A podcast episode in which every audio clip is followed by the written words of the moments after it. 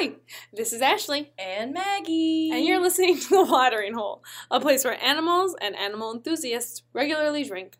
Every episode, we'll talk about different animals and why they're cool, from basic biology to the threats they face and what people are doing about it, all while under the influence.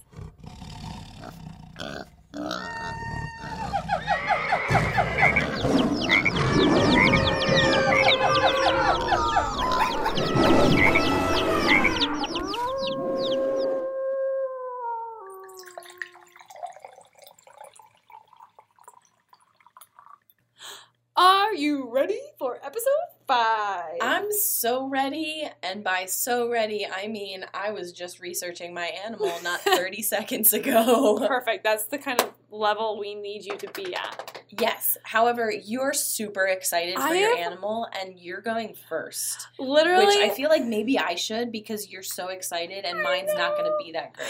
No, it's. I mean, if you want, you can go first because I am so excited about this animal. Because literally, I was reading it and reading about it, and every time I would like find something new, and I'd be like, "Holy shit! What? Oh What? man, It's just- so. Do you, you can go Maybe I should but I don't want to like. No, no, no. I think I should, and that the reason being is because actually there's not a ton of easily accessible information Mhm. on this animal, so it might just be a little less exciting. However, I chose this animal because I think they are really beautiful creatures, and I am I have so no idea what it is, so I I'm know. really I'm so excited. impressed by them, and there's a really negative connotation associated with them and there is a recent success story so that's that was actually what prompted me wanting to do this Ah. do you have an idea what it was I'm no. I feel like I should know. okay But I'm like an animal that is hated, yeah but they're actually an animal that people don't like that's Okay. really beautiful that's really just incredible if you think about what it is capable of and My first thought of when I think of people animal that people hate that I love is hyenas, but I don't think it's a. I almost chose them All right. Well, so we're close on bra- on, on brain. Okay, on brain hyenas are waves. actually on my list of animals I Oh want to write about I because I think they're fucking phenomenal. They are like they get a bad rap, but they are one of the most impressive One of the animals of the animal kingdom. that bothers me. Real quick side note is just when people are like, they eat their prey alive. Well, if you hunted a giant pack of hyenas, you have to eat your prey Yeah. right, right away. Whether or not it's dead, you're just eating it. It's gonna die soon. If you're And a solitary animal, well, if I you're uh, every- well, if you're a leopard, you have to kill your prey before you eat it. You can't fight it alone. right? Well, it that's has to actually be true. dead yeah, when you I mean, start but like it, they they are about it. chomping into it while it's alive. It's it's gruesome. It's Right. nature. Whatever. Whatever. But anyway, I love hyenas. All right, I want to try one more time. Yeah. Can you give me one more hint? So know they're not. they're in the United States, Okay. and the success story is related to them being removed from the endangered species list. Shit, I really should know this. So, are you ready? Yeah, because I don't know. So Is there more wine? There's a little bit more here. All right. Pour it, not on my computer. Thanks. You can have what? You can have that. I took a lot. You can have that last ounce, It wasn't even an ounce. half ounce. I don't know what that was. Okay. Uh, Thank so, I chose today the lesser long-nosed bat. Oh, I would never have guessed that, but I am excited because I fucking love bats. Bats are super cool, and I the hint that I was gonna give you was like think Halloween, Oh, right? okay. Um, I would have gotten to bat. I would not have got until lesser long. Right, right. That this is a very specific species of bat. There are so many different kinds of bats in the world. So many. But I chose these, as you now know, because of a recent success story. The lesser long-nosed bat is a very tiny little bat. They're found in Arizona, New Mexico, and Oh, western parts of goodness. Mexico, the entire uh, country down into Central America. And they're found in what is known as a desert scrub habitat. Oh, okay. Um, That so, I seems like mean- that area. well, if you think about it, like the desert doesn't have any tall trees, they Mhm. have just small scrub brushes and cacti. These bats are a yellow brown color, kind of with a, a rusty color on their bellies. Blending into their surroundings. Exactly. They're only two to three inches long with a 14 inch wingspan. Stop. And they They're like weigh- the size of my finger in length. Yes. Well, in yes. height. Yeah. What'd in you say? Compare and then like. So your index finger is about as long as they are tall. oh my goodness. Um, and they can weigh up to 20 grams. oh my god. fatties. Yeah, I know. Um, A whole 20 but, grams. Well, that's like the the most that they can get. They're usually a lot less than Yeah. that. They roost during the day in caves or even mines. Like most bats, they are nocturnal. They can fly up to 14 miles per hour. They can live up to 20 years. And what a lot of people get freaked out on with bats is like, oh, they're going to suck my blood. no. No. These bats actually feed Mm. on nectar found in a night blooming cactus plant. Oh, Beautiful. I'm just like picturing the planet Earth footage Ooh. of like night vision, not night vision, but Right, like right. Really high quality footage Yeah. of like this blooming flower and this tiny little coming Just in. flapping up to it. Oh, my, goodness. Gosh, I Well, know. flopping is not the most graceful of I said words. flapping. Oh, I thought you said flopping, No, and I'm no, like, no. flopping and flapping are very different. They are very different. It's a flapping. Flapping. But it came out Beautiful. flopping, maybe? Mm, I don't know. Maybe. And also, I do want to just throw out there a lot of bats that, like, we think of sucking blood, they're.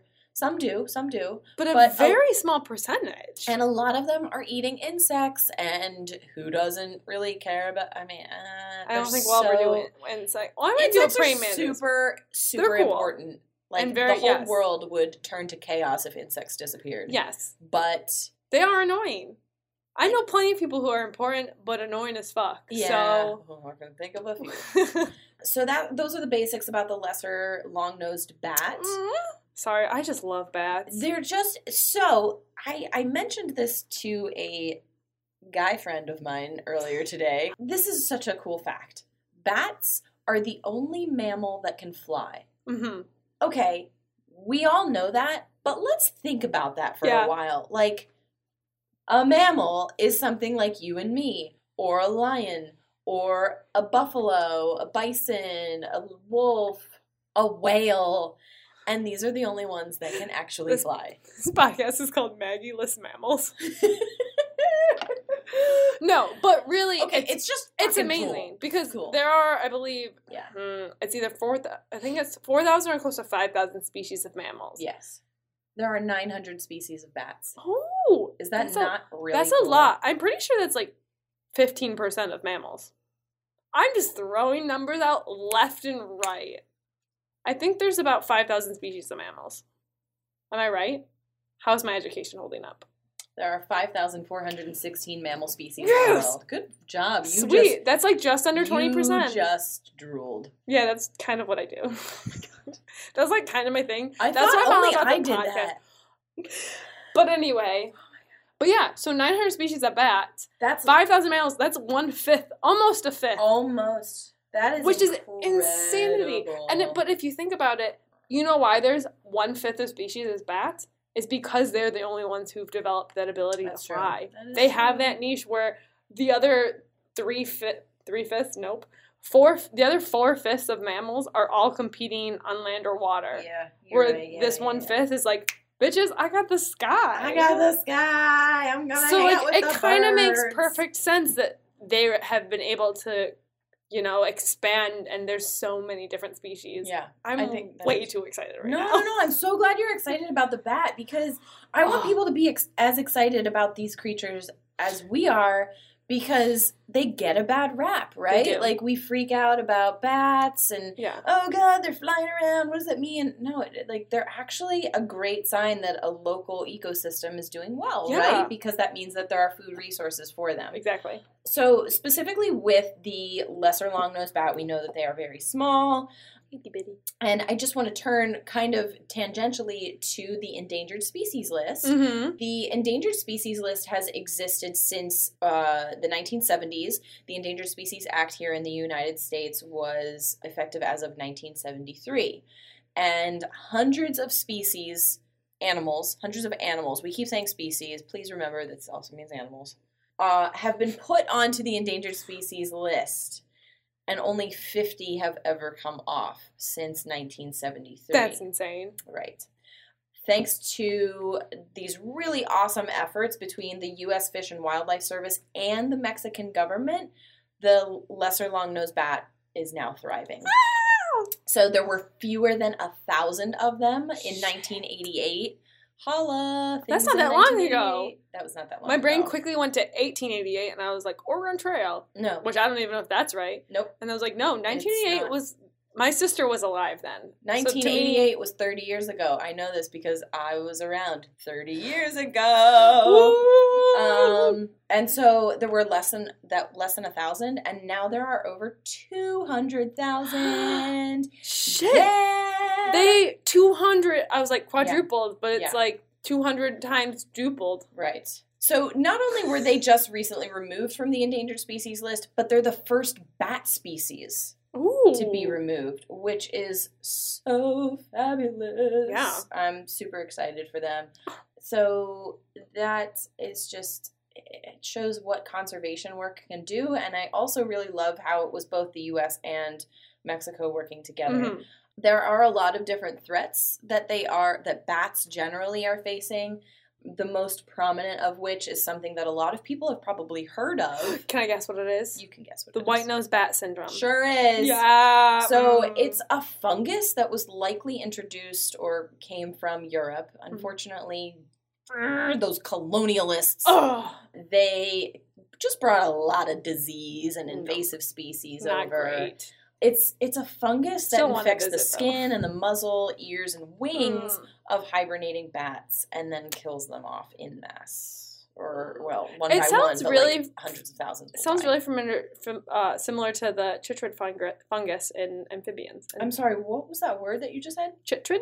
Oh, okay, that was better. Okay, I, Yeah. I that's just a, a very general comparison, but But, it's yeah. something that's specific to a lot of frog species, Mhm. where this is specific to bats, which is weird, which is interesting because So why I mean, do you? Is there? Sorry, I'll let you continue. No, no, no. Um, so nine bat species have been documented as as having this syndrome. hmm It has also been found on different animals. It has been Oh, to your I point, didn't know that.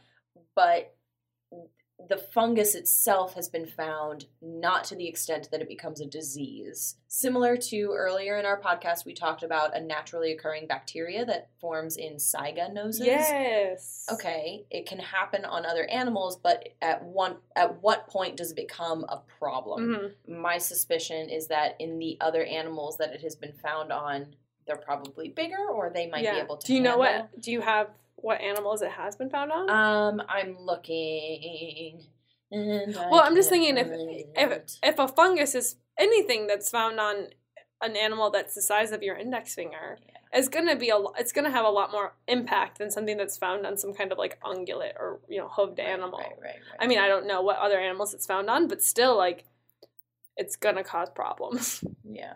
So it a good thing to know is that this white nose syndrome is not actually transmissible transmissible from Mhm. bats to humans. Another Good. reason why humans are like geeked out by bats.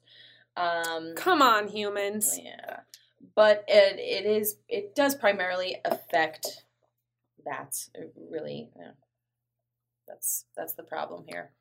That's what happens. Um, but like I said, this recent success story has been really wonderful and positive, and for the conservation community, it shows again, like I said, communities, governments, groups, NGOs coming together and saying we need to protect this species because they are helping us to pollinate. You know, I mentioned they Mhm. feed on um, a blooming cacti, and they're part of our natural system. Like without them, it could just throw a lot of local ecosystems into whack. Big So- reminder, like we've learned earlier, bats are one fifth of the mammal species.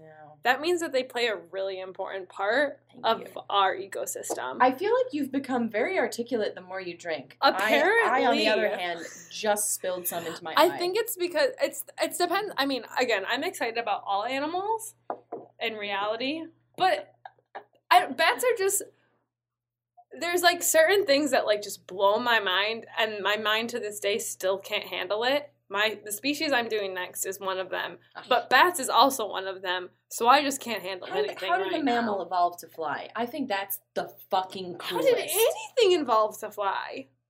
I have a fun fact about bats, but I don't want to. Go. Okay. Tell it. Tell it. Tell us the world. All right, I'm gonna try to remember it as much as I can because a year and a half ago I did an internship. Um, that was just once a week, but it was with a production house that worked on a show a Nat Geo show, so I would research facts. And so I had to research facts about bats, and I don't remember exactly what species it was, and I think it applied to multiple multiple species. But bats will they echolocate, which we've talked about. Right. Oh my gosh, I didn't even talk about that. I didn't even talk. I'm the worst human. You are, but it's okay. But so they echolocate, so they send out this loud sound or pulse, kind of Yes. whatever, and they listen for what it hits and and the echo that kind of reflects backwards. Mhm.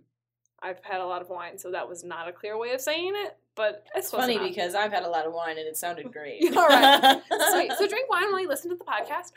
But the sound that they originally emit is so loud that they have to close off their own eardrums. Otherwise, they would make themselves deaf. Aw, little So when they emit the sound, they have a mechanism to basically plug their ears, and then as soon after they admit it, they open them up so that they can hear the echo. But isn't it insane? That is you make cool. a sound so loud you can deafen yourself.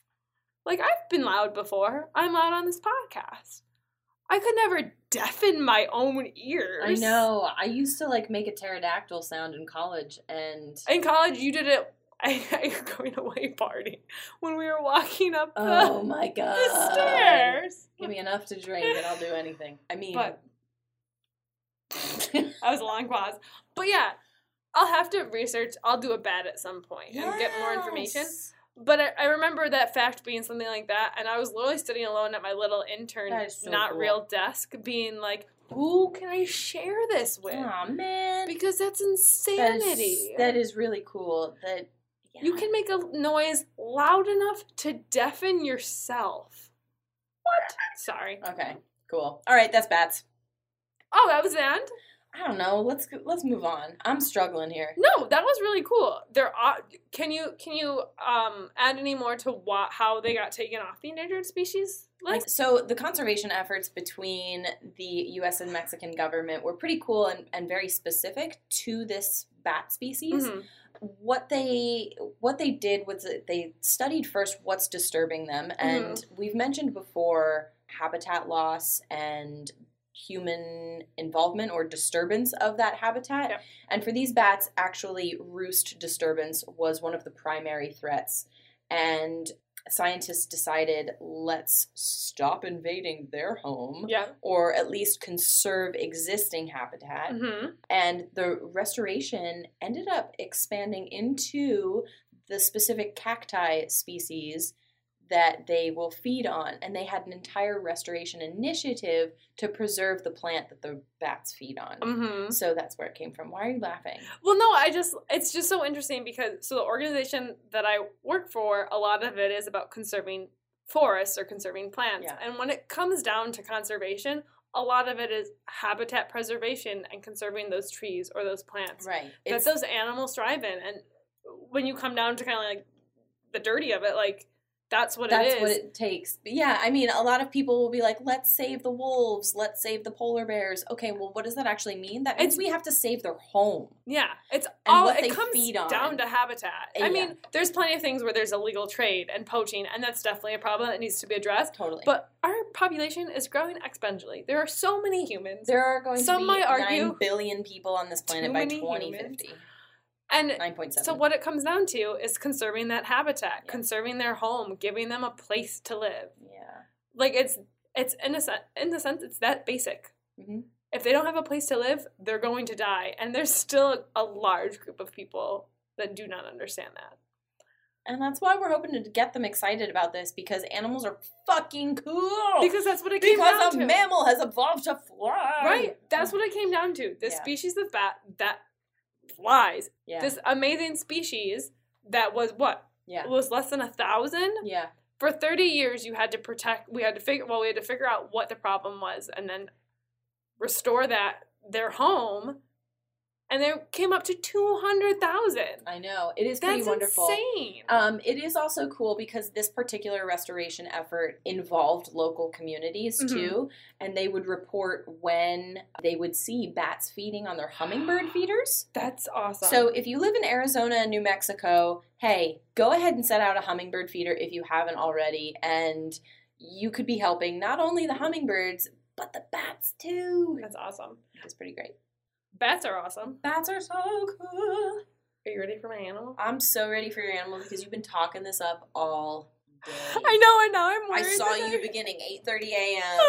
It is now 10 p.m. Shit. I can't wait to hear what this animal is, and I hope now I I'm know what it is. afraid I'm gonna like not do it justice. I'm afraid I'm not gonna know what it is, Okay. and you're just gonna school me. I'm gonna give you the most basic hint and see if you can guess it. Okay. All right. It is the largest and heaviest lizard in the world. Oh, I know. You, what is it? It's a Komodo dragon. Hell yeah, it is! Oh, they're so fucking cool. They are so cool. And literally, every time I'd find something, I'd be like, what the fuck? This is what? They're What? actually. Oh my gosh, they They're are insane. so cool. And there there and is some things named. yeah. There are some things that are that are debated about about certain things um that I'll get into. But so, Komodo dragons or Varanus komodoensis.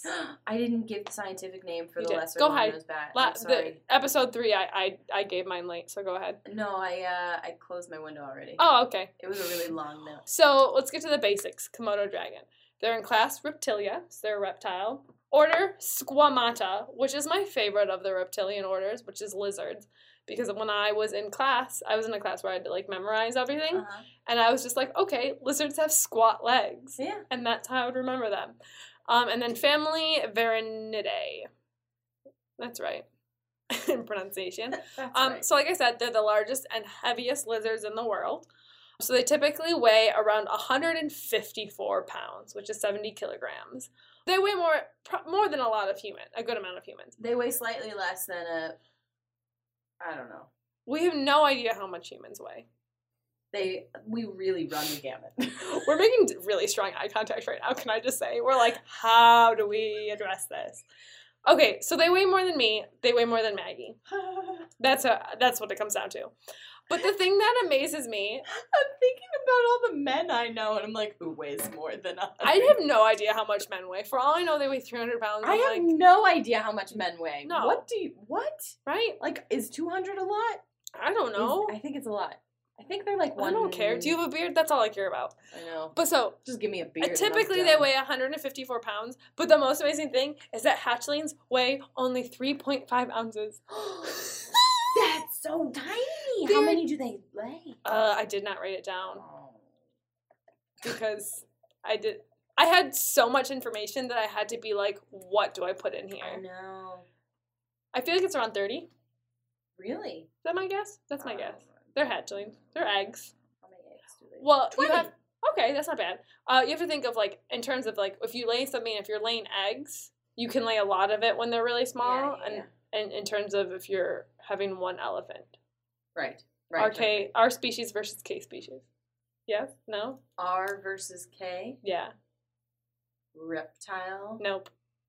It's this whole thing in biology that I'm just barely remembering. Where I think hmm, it's either it's it's one or the other. Where R species is where like rats and mice, you have a lot and they live really short periods of time. Uh, yeah, where like K bunny. species are you have one, but it lives a live long, a long time. Yeah. Okay. It could be reversed. No, I think. I think R is the smaller.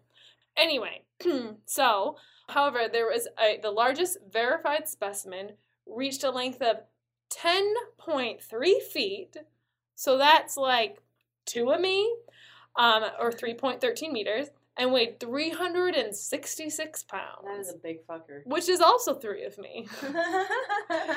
So gigantic. But again, most of them do not weigh that Gosh, that is that much. that is intimidating. But it's really cool because one of the kind of ecological things is that Mhm. they it's attributed to island gigantis gigantism. Giganticism. Gigantism. Gigantism. Which essentially is they fill a niche that only large carnivores on an island can fill because they Mhm, do live on carnivores. Spoiler alert. They live on carnivores. That's what I just said. I heard it, They live on islands. Spoiler alert. and they are Um, carnivores. And they're the only large carnivore. So they could become these large dragons essentially. Mhm. They are island dwellers, so they are limited to a few Indonesian islands of the Lesser Sunda group, including Rinca, Padar, and Flores, and of course the island of Komodo. Komodo, I know this. and they typically inhabit tropical savanna forests, Mhm. um, and they'll come out to the beach as well. In the wild, they typically live about 30 years. Mm-hmm. However, I did not see what, what they live in captivity, but they are pretty common in captivity because they are such a large almost charismatic species because they are the largest lizard. Yeah, they're very Um, iconic. Everybody has yeah. probably seen, Seen a them. Komodo dragon. Basically, yeah. think of a giant lizard that's like beige, yeah, beigeish gray, like a gray. and they have a yellow tongue. That's very important. All they right, do. They have a yellow they tongue. have a yellow tongue. No, I thought it was blue.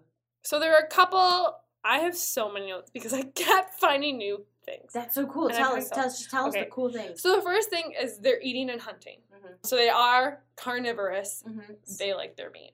So they can run Right. 13 mi- up to 13 miles per hour, which is pretty fast. Yeah. But they typically rely on their stealth for hunting. So they'll kind of like sit What? and wait. They're stealthy. and attack. These big, clumsy Yep. creatures. I mean, they're beige. They blend in. yeah, That was they're kind of a generalization. They can see up to 985 feet away or 300 meters. They have only cones in their eyes, which means they Mm, see, okay. um, they can see colors, but they see poorly in dim light. And they have a much smaller hearing range than humans.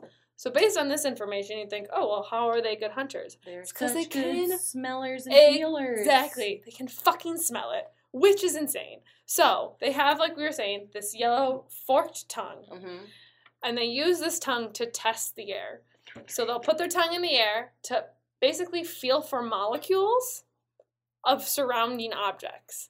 So they'll touch they'll put their tongue in the air, get these molecules and they take their tongue back in, touch it to the top of their mouth and they have what's called a Jacobson's organ. So Jacobson's organ, which I did not write the other name for it, but I believe it's like vomeronasal organ, Mm-hmm. which also um all right, cool, just make some noise while I'm talking. I'm sorry. which is also found in felines and ungulates. So if you've ever seen a cat when it like curl or a or like a horse when they curl their lips and it looks like they're making like almost like a weird like coughing like like what's Like, going oh, on is they're they're getting air molecules to pass over this Jacobson's organ. And it's a way to test molecules and essentially sense what's what's around.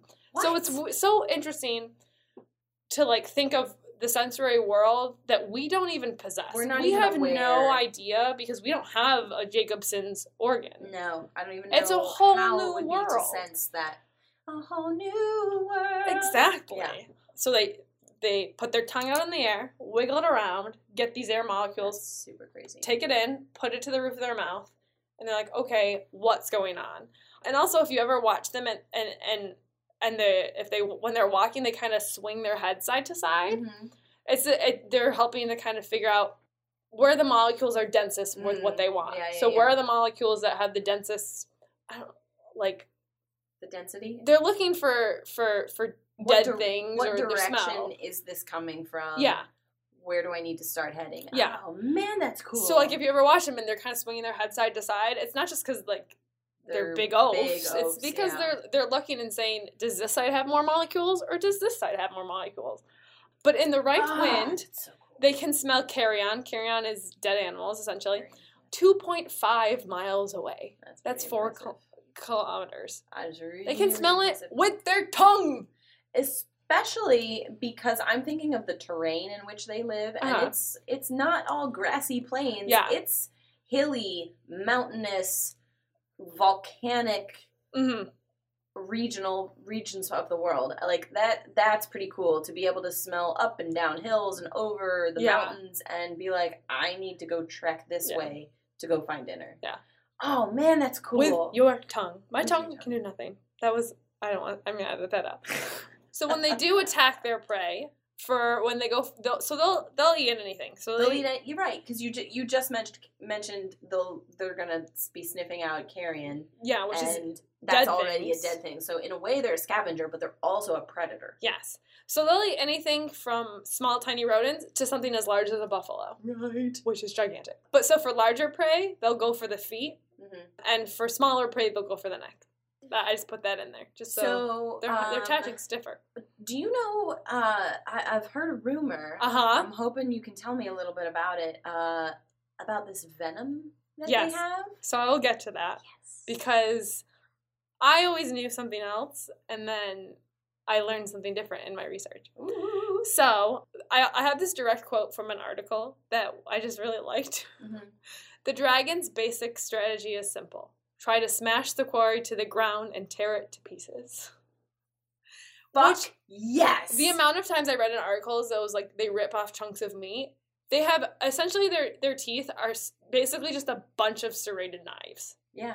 and they just rip things to shred. That is They're- my I so, like, that to be dragon- my life strategy. is so insane. Oh, that's Um, so cool. So yeah, they'll they have also have very large claws, so they'll use their claws, but their main weapon is Do their s- are those teeth. large talons? This venom thing. Yeah. So I was always taught in school because I went to school for animal behavior that there are only two species of lizards that had venom. This is also very one of kind of my things that bothers me is the difference between something being venomous and poisonous. Yeah. So if it's Right. venomous, it can be injected. If it's poisonous, it's secreted. Mhm. So most frogs Are, are poisonous. I believe there is one species of venomous frog, frog in like Indonesia, which is weird as fuck. yeah. But for the majority of the time, it's going to be frogs are going to be poisonous and snakes are going to be venomous, Mhm. if you think of it like Mhm. that. So I was always taught, because I remember bringing up in class, I thought that Komodo dragons were venomous. right. And then my professor told me that it wasn't that they were venomous. It was that, that when if they attack something and they don't kill it right away, they bite it and they have so much bacteria in their mouth that the animal will die from a bacterial infection. so they essentially will stalk the animal for days and the animal will die. So that's what I thought. But then in doing my research, there are studies, it has been shown, they think that they have two venom glands in their bottom of their, their jaw let's see, I specifically had their saliva contains up to 60 different bacteria, seven of which are highly septic, but a 2013 study disputes this. So, in one article, I read that the bitten animal will die from the infection within a week. And then a 2009 study suggests Right. venomous bites disputes the dying of the bacteria theory. So, there, I mean, I probably could do more research to figure out what the conclusive answer is, but there's kind of a, a back and forth. But when in doubt, the animal who gets bitten that doesn't die right away is gonna die from shock and blood loss no matter what. Right. So there is some dispute. It seems like now there it's more toward It's- the idea that the, it, they are It is venomous, Yeah. and that the venom specifically, I wrote it down, typed it down, um, somewhere. Did I not?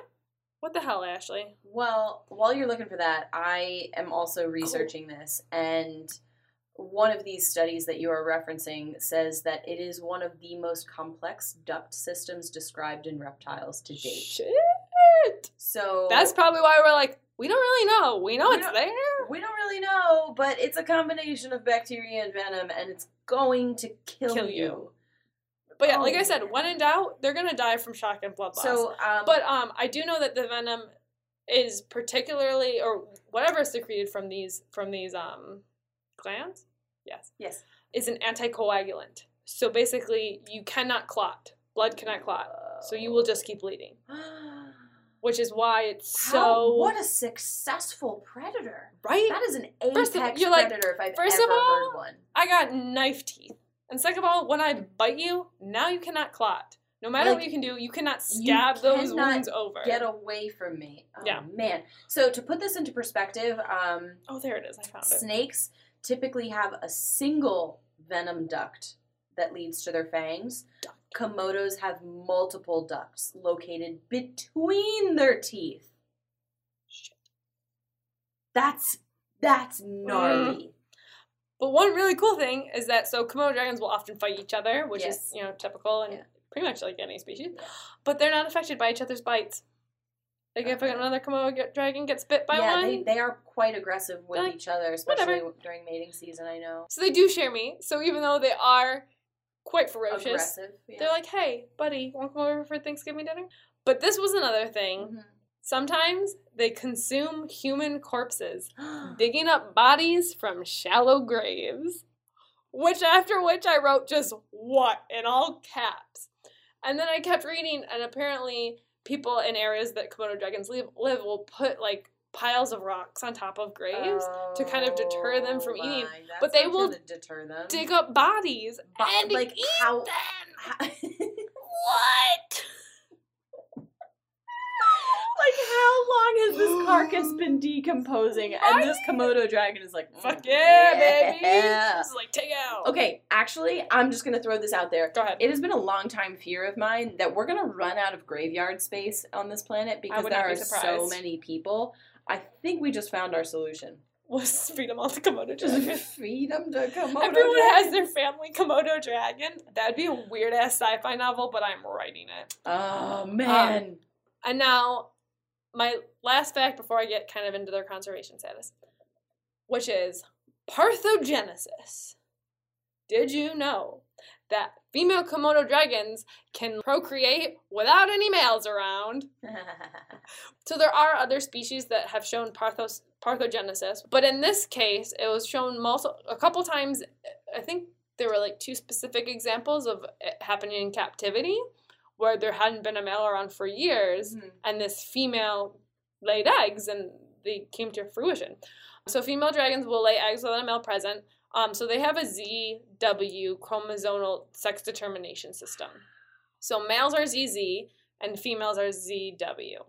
So females will lay haploid eggs, so they have half of the chromosomes. yes, yes, yes. And then the chromosomes will double. uh huh. So that means if a female does lay eggs through parthenogenesis, Mhm. they can only have males. hmm Because if they double, it's going to be the same. So the sex chromosome will be ZZ. Now, this is a very basic way of describing it because I am in no way a specialist. But yeah, so if they lay an egg, it's going only going to have half of the chromosomes it needs. It's going to Mhm. have half the sex chromosomes. So if it doubles, it can only be the same thing. So it can only be ZZ. So if it ends up being a WW, that's not anything Right, in the, in the Komodo dragon world, so that will fail to develop. So they only can have males through parthenogenesis. And so one of the hypotheses of why this can why this can happen Uh-huh. um, is because it. Please tell me it has something to do with Jurassic Park. I mean, maybe it's because of uh, in case they enter an isolated ecological niche like an island. So this kind of leads, I believe, to some incest, but Oh, it's man. animals.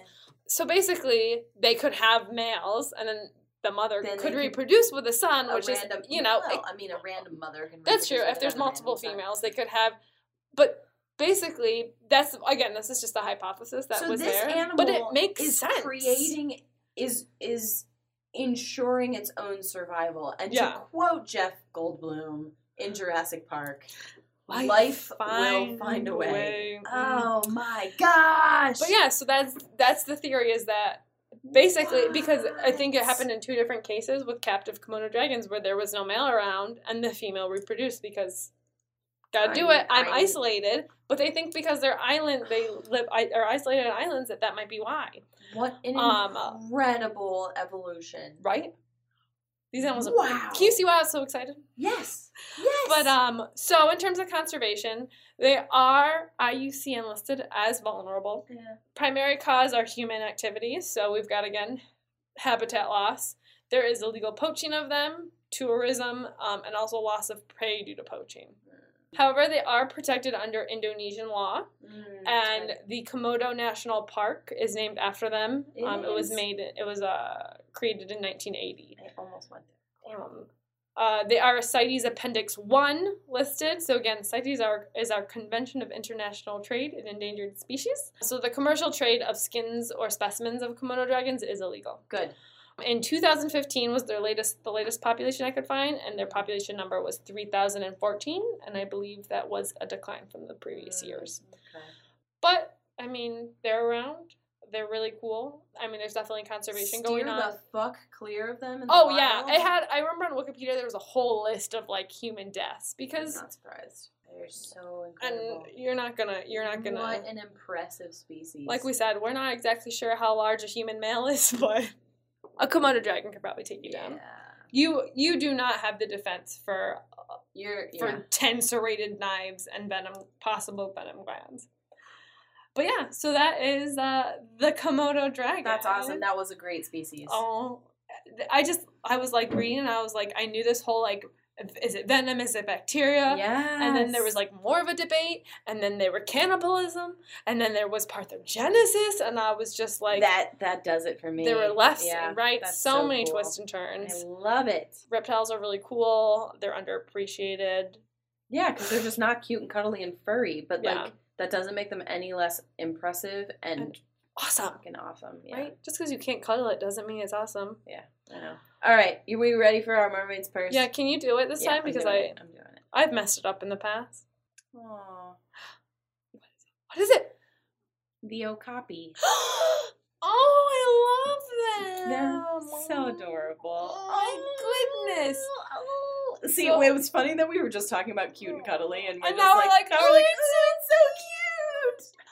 Um, so the okapi, or is it that is that how it's pronounced? Or is That's it, how I okay. pronounce it. I've heard okapi and then I've heard of okapi, Oh, maybe that's correct. but I feel like okapi is better, so we'll go with that. But Take it away. They are, I believe they're rel rel. They're a relative of the giraffe. I couldn't say related. I know. Um, but the best part is that like their front end and their back end are different, so they look like they have the butt of a zebra. no, they're just the butt of a zebra, the front of a horse slash giraffe. yeah, Yeah, and they're found in forested areas in Mhm. Africa. You may have seen them in in a zoo. They're rarely there, but sometimes they are. because they are very charismatic. They're just so cute. They've got these big bushy ears. Mm. Um, so yeah, anyway, they're, they're brown with the butt of a zebra, um, specifically found in the northeast parts of the Democratic Yeah. Republic of the Congo and Central Africa.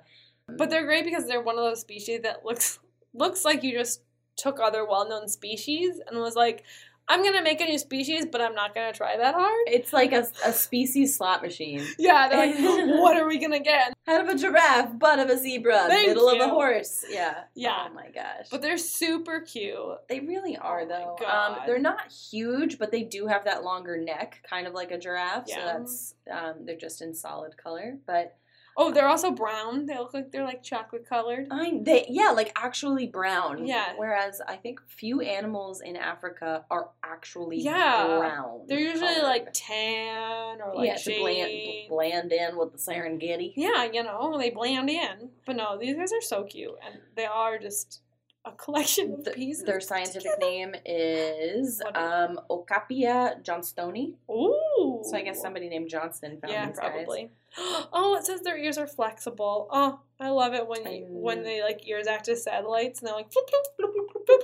If you can't see, you What do I can't see, but my hands are moving like ears would. They are unfortunately endangered, though. Aw. These are just really super cool animals. Oh my god. What a good mermaid's purse. They're a cute animal. Oh my gosh, we got a little bit of everything. Okapi. We got a bat, we got a reptile, we got a mishmash at the end. We got a mishmash. You know. Ah, what a good episode. Well, just a reminder, everybody. Though we are animal enthusiasts, we are not scientists, so please don't cite us in your academic papers or your homework. You hear that? You hear that, Tommy, in the 11th grade? Uh, do your Tommy's research. freaking out right now. Good. Good. But Tommy's listening to podcasts, so I think that's that's, That's a plus. You did you did good, Tommy. All right. We just want you to get excited about animals like we are. So get excited, do your research, learn about what's in your backyard or what's across the world. Thank you for joining us on this episode and be sure to tune in next time when we learn about new animals, their biology and their habitat, the threats they face, and what people are doing about it. See you guys. Bye. Bye.